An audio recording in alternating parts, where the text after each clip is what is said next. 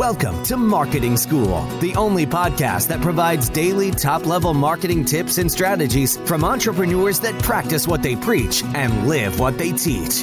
Let's start leveling up your marketing knowledge with your instructors, Neil Patel and Eric Siu.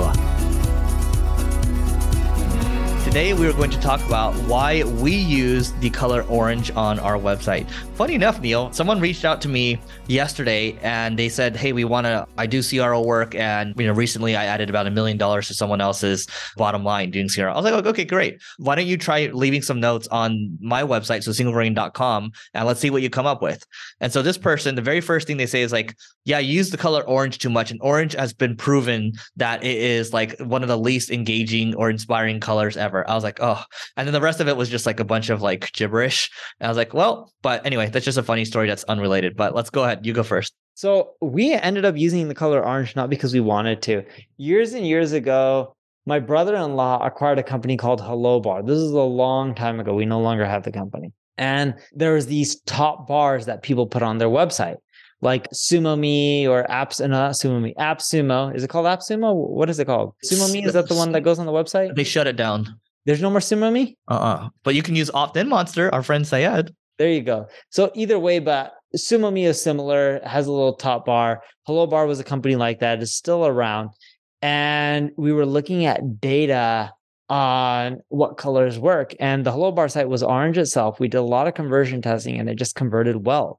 And with the top bars, I had a lot of traffic on one of my previous sites, QuickSprout, and I tried a lot of different colors. And for some reason, that orange color just converted really well. So then when I launched neilpatel.com, I started off with the orange color, ran tons of A B tests, and the same thing happened where that orange color just converted really well. Now, if you use that everywhere, like we've had pages where it's mainly orange and then you just have white text, or black text or whatever stands out, like orange in the background, then a white area, and then black text inside the white area. And we found that if it's too much, it can actually hurt your conversions. But we found that like if you have a white site and bright call to action buttons, we found that red usually when we run A B tests reduces conversions.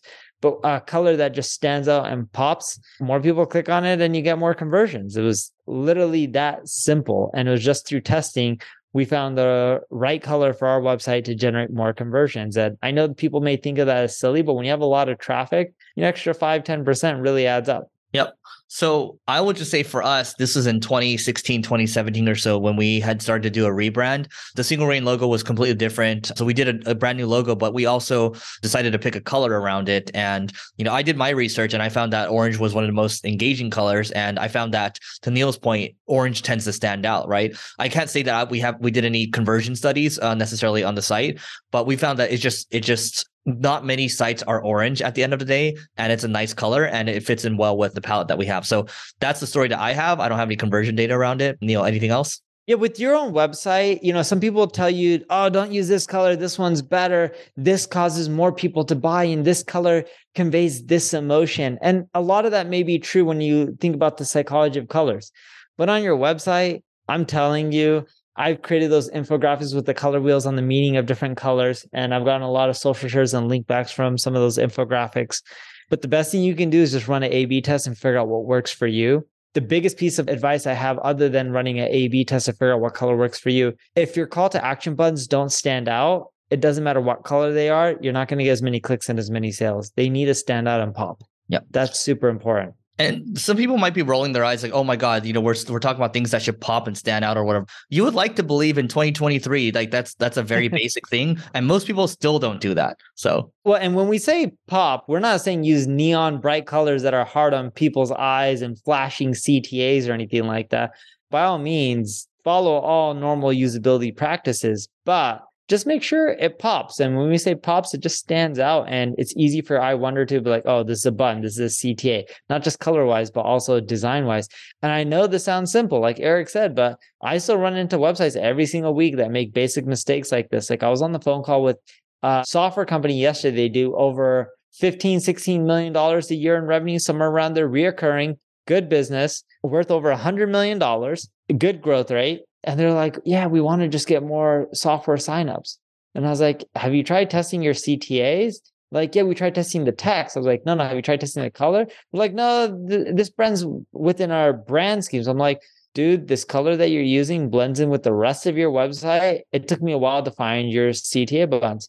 Like, oh, that's a good idea. And they're like, we even heard some support requests and people saying, calling us, being like, yeah, we're trying to sign up, but we couldn't figure out where to click. And then we had to navigate then. I'm like, yeah, it's the coloring of your CTA buttons and how they stand out. And this is simple. And they don't get that complaint with every single one of their visitors. It's a small percentage that actually complain and tell them.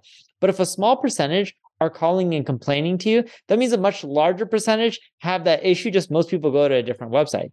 So solve your CTA buttons, make sure that they stand out, right? Solve the design problem, and you'll get more clicks and conversions. All right, so that is it for today. Please don't forget to rate, review, subscribe, and also subscribe marketingschool.io slash newsletter. It's a free newsletter to stay on top of all the content that we're putting out, and we'll see you tomorrow. We appreciate you joining us for this session of Marketing School.